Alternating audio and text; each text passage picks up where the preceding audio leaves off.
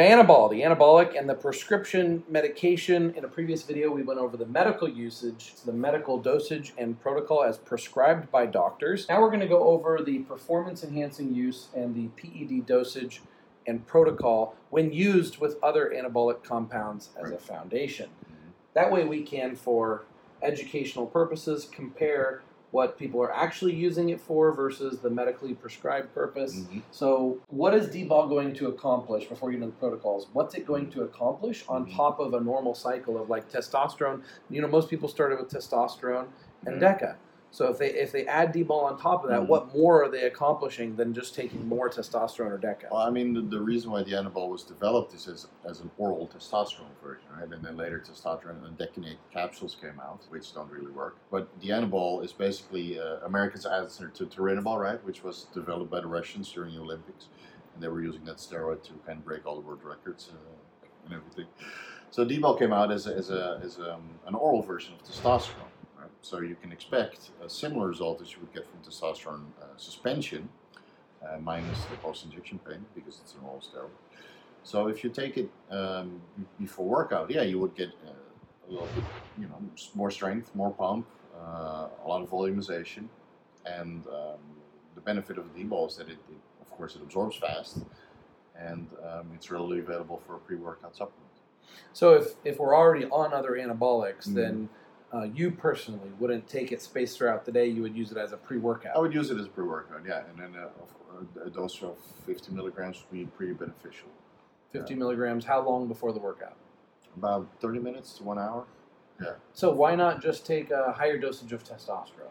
What, Well, what is the D-ball going to do more? So D-bol is, is going to spike because you you eat it and then it's going to spike in the bloodstream and then create you know that, that anabolic effect. So, so you do work. believe that there's an advantage to having the highest amount of hormone levels when you're actually training the Right, muscle? yeah. All right, that's my theory too. right. So and of course when you're training, you're circulating uh, more blood into that area, so you would get more uh, nutrients and hormones in that area too.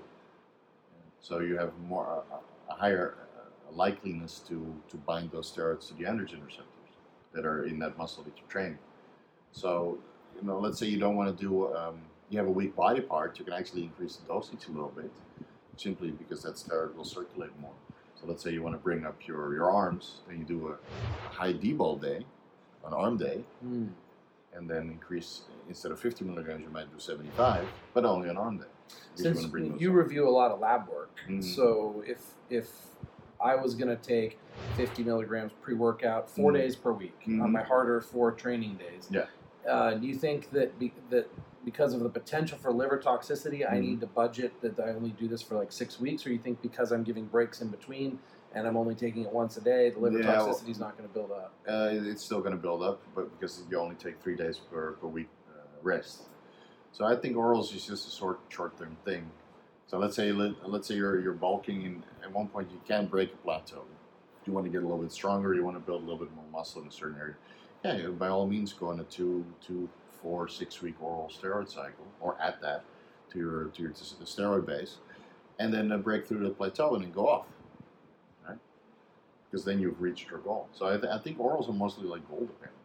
You think by adding in 50 milligrams of, of D-ball that that's going to cause a, enough additional estrogen conversion to Mm. where I'm going to need to increase or add in an aromatase inhibitor like uh, For letrozole, some Arimidex, people, yeah, for some people, but not everybody converts the anabol in the same way. Of course, if you're already on a testosterone base, you're already using uh, exemestane or, or Rimidex to kind of control the estrogen. And actually, uh, a little spike in estrogen might be beneficial because estrogen is needed for uh, muscle building time. Also, I don't think anybody's going to argue with me that D-ball shouldn't be used in contest prep. I, I'd rather do either Anadrol or an Anavar uh, or a Turinabol because simply it's a little bit drier and less conversion to estrogen or, or none at all. So D-bol would purely be an off-season thing.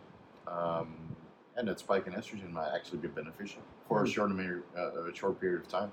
Because when you use uh, anti-estrogen, it, it, you might go through periods where your estrogen is a little bit below what it needs to be and sometimes a little bit high because even testosterone enanthate or cypionate or whatever you're using doesn't convert at the same rate the whole time. So your estrogen might be peaking like this, or you might you might test it uh, after a month of being on the cycle, and then it slowly comes down for whatever reason. So yeah, a little boost of estrogen might be beneficial.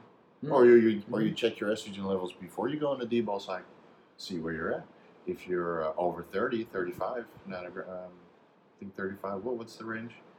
Uh, it's roughly, and mine, mine's about 30 right now, my Right. estrogen. So I think that actually it's acceptable up to 40 something. Yeah. So let's let's let's say you're there. Okay, you're good. You can add the D-ball and let it aromatize freely um, because you're going to be on Arimidex anyway. So I don't think it will aromatize that much more.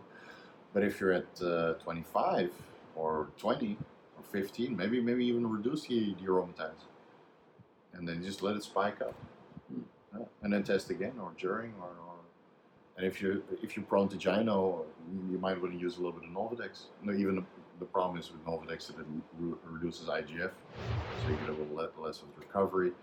It's, it's quite complicated, guys. Mhm. Next, we're going to do a video on how important estrogen is for muscle building and whether super physiological uh, amounts of estrogen actually build more muscle than normal amounts of estrogen for a bodybuilder. Be swole and swole, friends of freedom, pioneers of human evolution.